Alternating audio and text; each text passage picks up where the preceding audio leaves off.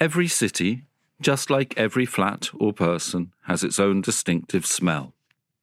In London, it is a strange mixture of bleach, burnt vegetable oil, and exhaust fumes. Depending on whether you are inside a building, on a busy street, or in the vicinity of an exotic restaurant, one or other of these components dominates, but all of them are always present. Or maybe they're just passing you from hand to hand in such an imperceptible way that you don't even notice the change. I love this scent, and that's exactly how I refer to it when I set out for a walk.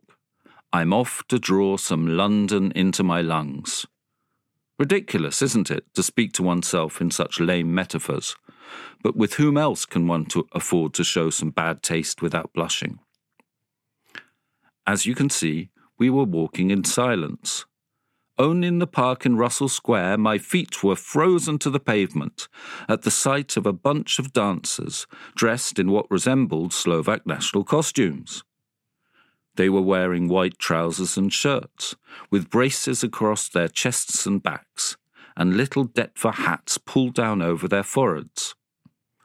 To the accompaniment of an accordion, they were hopping about, stamping their feet, and banging on the ground sticks resembling fujaras, Slovak shepherd's flutes, with little bells tinkling on their leg warmers or long socks, and when they took off their feather-adorned hats, they revealed their greying, balding heads.